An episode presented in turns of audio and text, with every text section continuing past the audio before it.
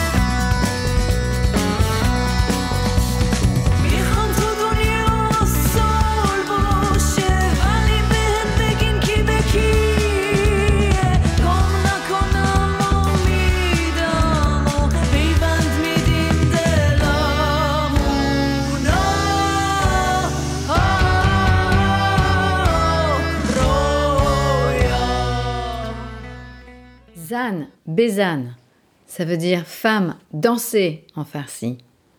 Donc c'est la langue iranienne que Liraz a adoptée après ses deux premiers albums en hébreu.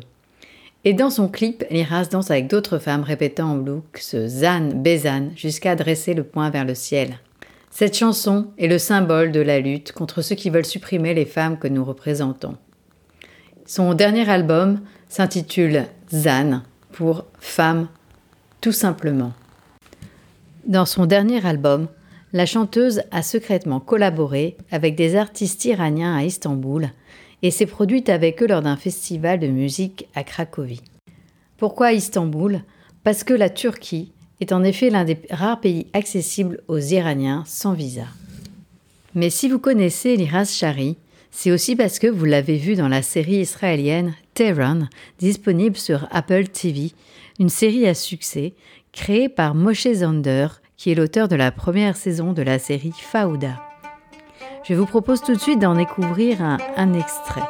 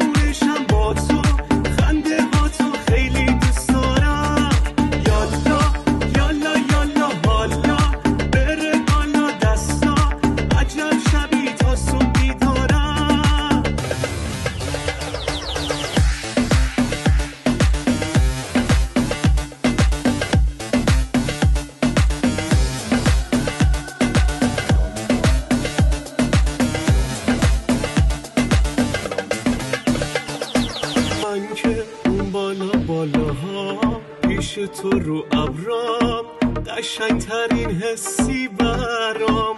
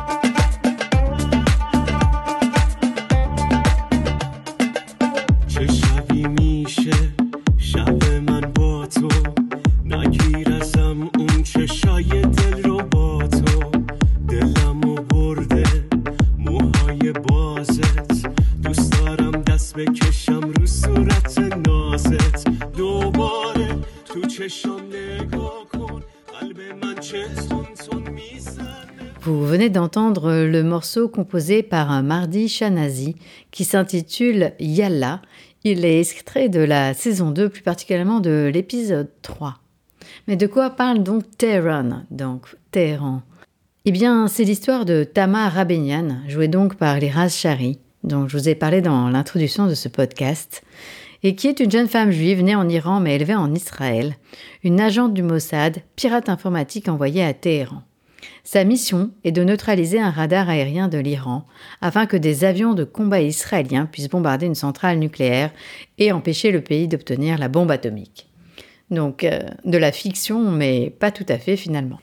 L'actrice Glenn Close, nommée huit fois aux Oscars, a rejoint le casting de la saison 2 pour interpréter le rôle de Marjan Montazari, une Britannique vivant à Téhéran. Bien entendu, les épisodes défilent à toute vitesse et se terminent, comme à la fin de la première saison, par une interrogation. Aucune date n'a été communiquée pour la saison 3, mais les fans de la série dont je fais partie l'attendent avec impatience. Comme je vous l'ai dit, cette série a reçu un International Emmy Award de la meilleure série dramatique en 2020. Moshe Zander, donc son créateur, a déclaré à propos de l'écriture de la série. Nous voulions voir les vrais visages et la vie des personnes qui se cachent derrière les gros titres que nous voyons tous les jours aux informations. Nous avons fait deux ans de recherche avant d'écrire Tehran. Il s'avère que les jeunes Israéliens et Iraniens ont beaucoup en commun. Si vous regardez les selfies que les jeunes Iraniens mettent sur Internet et que vous coupez le son, ils ressemblent à des Israéliens. Nous voulions montrer à quel point nous sommes semblables les uns aux autres. Il n'y a pas vraiment de bonne raison pour que nous soyons de tels ennemis. Mais nos similitudes sont aussi liées à de mauvaises choses.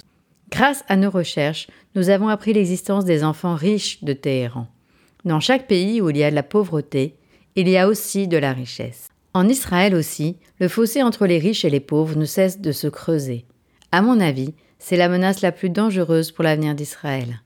La guerre d'Israël contre le programme nucléaire iranien constitue le cadre de notre histoire, mais au cœur de celle-ci se trouvent des questions d'identité, de migration et de relations parents-enfants. Ces sujets coulent dans mes veines. Une très belle déclaration de Moshe Zander donc sur la série euh, Tehran et dans lequel euh, joue euh, Liraz Shari. Voilà, la boucle est bouclée. Vous pouvez retrouver la série Tehran sur Apple TV. Donc, elle est composée de deux saisons pour l'instant. Maintenant, nous allons faire un saut dans le temps et je vais vous parler du premier film israélien tourné en langue persane. Il s'agit de Baba June, qui veut dire euh, Cher Papa en perse, réalisé par Yuval Delshad, réalisateur israélien d'origine iranienne. Je vous propose tout de suite d'en écouter un extrait.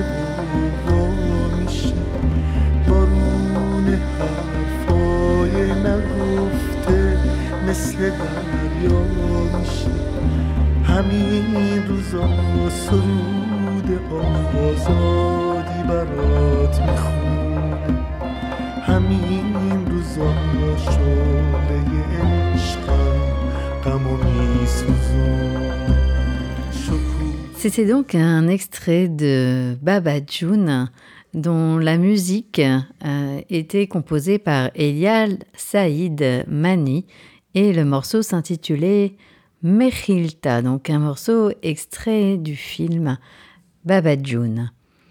Ce film a remporté le prix du meilleur film aux Ophirs du cinéma en 2015. Dans ce film, les acteurs juifs israéliens et musulmans iraniens en exil joue en farci tout le long du film. L'histoire est celle d'un huis clos poétique d'une famille de juifs iraniens installés dans une ferme du sud d'Israël. Sous le même toit, le grand-père, Baba June, les parents et leur fils unique nourrissent les uns pour les autres des rêves pas très compatibles. Le grand-père a transféré sa ferme de volailles d'Iran en Israël, mais son petit-fils Moti s'en désintéresse et le père Yitzhak est coincé entre son père et son fils. L'enfant est interprété par Asher Avrahami, un juif israélien de 13 ans dont les parents sont d'origine iranienne. Il ne parlait pas farsi et n'avait jamais mis les pieds sur un plateau de cinéma avant le tournage. Le père est joué par Navid Negaban, un acteur musulman né en Iran et installé aux États-Unis. Il est connu du public pour avoir incarné à l'écran le terroriste Abu Nazir dans la série américaine à succès Homeland. Sur le tournage, je disais coupez Ils allaient tous s'asseoir dans un coin et je les voyais chanter et danser sur de la musique traditionnelle iranienne, se parler de leur région d'origine. Grâce à la culture iranienne, à ce lien iranien, ils se sont rapprochés si vite qu'ils ont formé une famille, celle que l'on voit dans le film, et c'est ce que je voulais, explique donc le réalisateur qui signe ici sa première fiction. Seules quelques répliques en hébreu rappellent que l'action se déroule en Israël, mot qui n'est pas prononcé une seule fois pendant tout le temps que dure le film. Les paysages brouillent aussi les pistes. Le réalisateur a arpenté à moto pendant des semaines les chemins cahuteux du sud d'Israël à la recherche de collines arides qui pourraient évoquer la campagne iranienne. Parce que le conflit de génération est international, je voulais que le film soit international, que personne ne puisse dire ça c'est israélien, ça c'est iranien, affirme le réalisateur. En effet, avant la révolution islamique de 1979, entre 80 000 et 100 000 juifs vivaient en Iran, principalement à Téhéran, Ispahan et Mashhad. En 2011, il n'était plus que 8 756, la grande majorité ayant émigré aux États-Unis et en Israël. La première génération immigrée en Israël a maintenu un lien culturel fort et pétri de nostalgie avec l'Iran, où le séjour d'Israéliens est interdit par les lois israéliennes et iraniennes. En 2015, il déclarait visionnaire, donc le réalisateur du film Baba qui s'appelle Yuval Delshad. Ma génération verra l'Iran, ce n'est qu'une question de temps. Et il ajoutait Un printemps iranien est inévitable. Quand je pourrai y aller, je peux vous assurer que j'y serai beaucoup, je n'irai d'ailleurs probablement plus dans aucun autre pays. Donc beaucoup de nostalgie dans cette euh, déclaration du réalisateur. Le troisième film dont je vais vous parler maintenant, vous le connaissez sûrement, et d'ailleurs il figure au générique du podcast et il a donné aussi un petit peu indirectement le nom de, de ce podcast.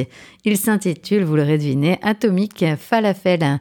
C'est une, une, belle comédie réalisée par Dror Shaul. Et écoutez, je vais tout de suite vous faire écouter un morceau qui n'est pas le générique puisque vous le connaissez, mais qui s'appelle euh, Ichki. Je vous la fais écouter tout de suite.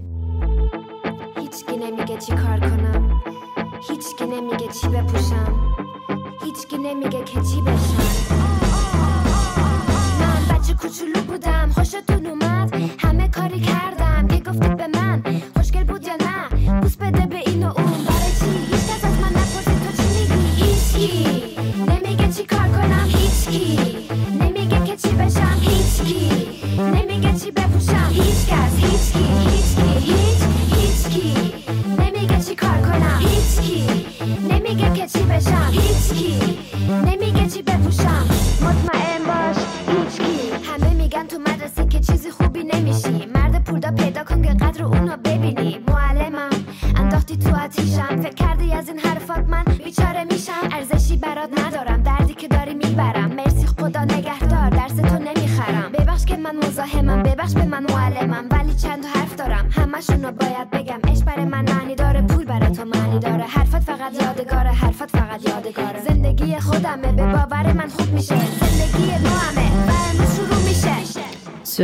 entraînant que vous venez d'entendre s'appelait Ichki, composé par Joel Haynes et Bahar Enchel.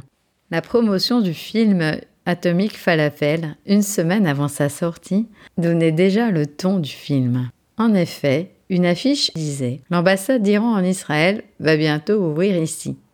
Et lorsqu'on téléphonait au numéro de téléphone indiqué sur l'affiche, on aboutissait à un message sur un répondeur téléphonique, intimant l'ordre avec un accent iranien surjoué d'aller voir le film.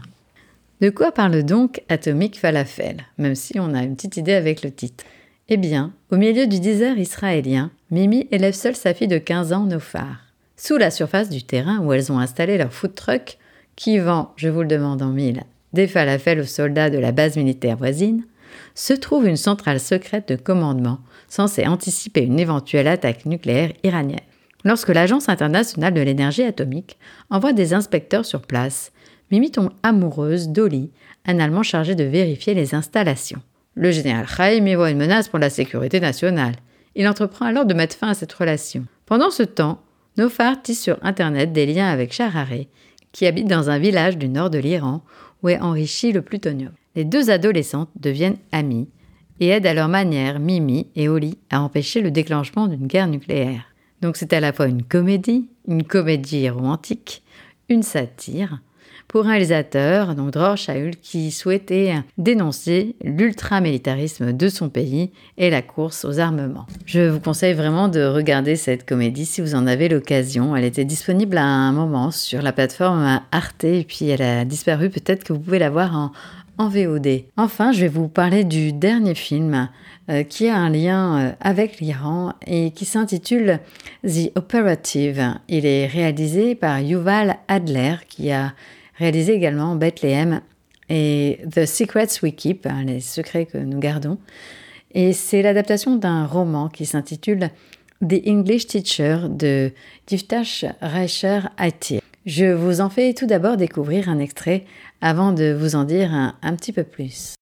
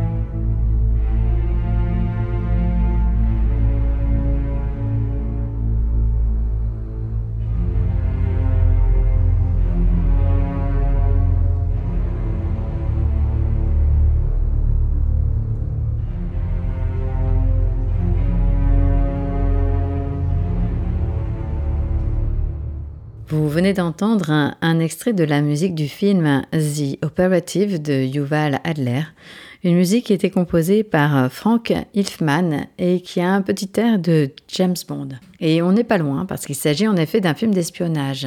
Rachel, jouée par la très grande actrice Diane Kruger, parle plusieurs langues. Elle est recrutée par le Mossad et est envoyée en Iran en mission d'infiltration. Mais elle disparaît sans laisser de traces. Thomas, son référent de mission, doit la retrouver entre Orient et Occident, car Rachel doit revenir à tout prix sous le contrôle de l'organisation ou être éliminée. Alors ce film est incroyable par son réalisme. Il n'a rien d'un James Bond avec des cascades, du glamour.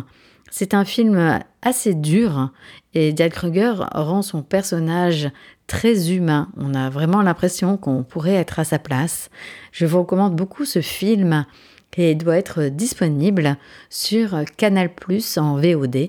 Je vous mettrai les liens des films à voir et sur quelle plateforme dans les informations de ce podcast. Avant de terminer euh, cette émission aujourd'hui qui était consacrée au cinéma israélien et à l'Iran, un petit point sur l'actualité. Un film iranien, écoutez, on va en parler un petit peu quand même, hein, qui s'appelle Troisième Guerre mondiale, d'Ouman Seyedi a été primé à la Mostra de Venise et a été choisi pour euh, représenter le pays aux prochains Oscars. Il s'agit de l'histoire de Shakib, un ouvrier sans abri, qui devient par hasard l'acteur d'un film sur les atrocités commises par Hitler pendant la Seconde Guerre mondiale. Alors, quand on sait hein, que l'Iran nie la Shoah, on peut penser que ce film aura une grande importance. Enfin, à New York, le dixième festival annuel du film de Chelsea, a décerné son grand prix du meilleur film au long métrage israélien All the Things I Wanted to Say, toutes les choses que je voulais dire, du réalisateur Asaf Gordon. Donc ce film parle d'un réalisateur passé de mode qui décide de faire un dernier film sur un événement traumatisant qui s'est produit pendant son service dans l'armée israélienne. Je vous remercie d'avoir écouté Falafel Cinéma, donc c'était le 23e épisode.